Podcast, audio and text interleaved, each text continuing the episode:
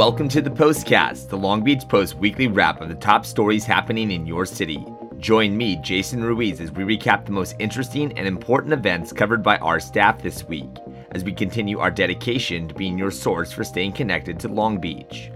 This week's episode, for the week of April 13th, is brought to you by the Port of Long Beach. Foodies can rejoice in the news that after its second successful year of operation, organizers have begun to discuss the third installment of Eat LBC for 2016.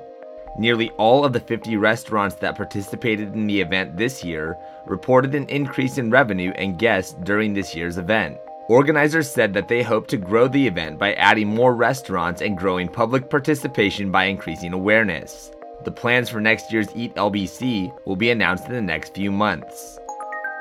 The Long Beach Marathon has landed a new high flying title sponsor as JetBlue Airlines entered into an agreement with the race to rebrand it as the JetBlue Long Beach Marathon.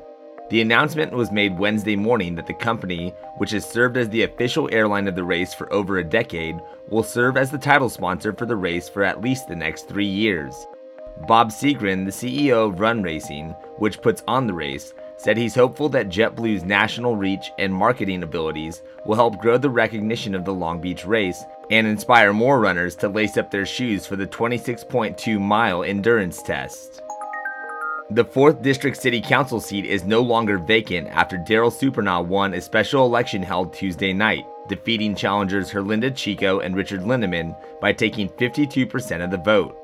The seat was vacated by former Councilman Patrick O'Donnell after he was elected to the state assembly last year. Supernaw, who lost a runoff election to O'Donnell three years ago, will step into a council facing multiple big ticket issues in the coming months, including whether or not to adopt a medical marijuana ordinance and JetBlue's request to build a federal customs checkpoint at Long Beach Airport. Supernaw will serve for one year before the seat is up for election again in 2016. A new crowdfunding program at Cal State Long Beach will allow students, staff, and professors to raise money for anything from emergency funds for students in need to technology needed for shark research.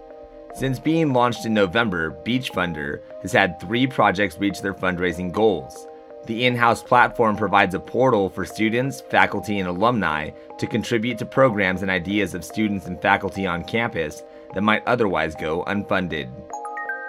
Allegations that the Long Beach Community College District Board of Trustees violated the Brown Act are currently under review by the Los Angeles District Attorney's Office. The allegations filed with the DA's Public Integrity Division this week state that the board discussed and adjusted salary figures for Superintendent President Eloy Oakley's contract in private before approving the extension last month. The contract, which was not made public prior to the vote, could have triggered a violation of the law that ensures public participation in discussions of public contracts. The filing comes after months of complaints of a lack of transparency on the part of the board. If found in violation, the board could be subjected to sanctions from the DA's office, and Oakley's extension could be nullified. As the Toyota Grand Prix of Long Beach winds its way through its downtown track this weekend, commuters might find it a little more difficult to navigate through the city streets. A full list of street closures and events held through the weekend can be viewed on our homepage. For more information regarding coverage of these stories and more, visit our website at www.lbpost.com, like us on Facebook, or follow us on Twitter and Instagram. Until next week, stay connected with your city. Stay connected with the Post.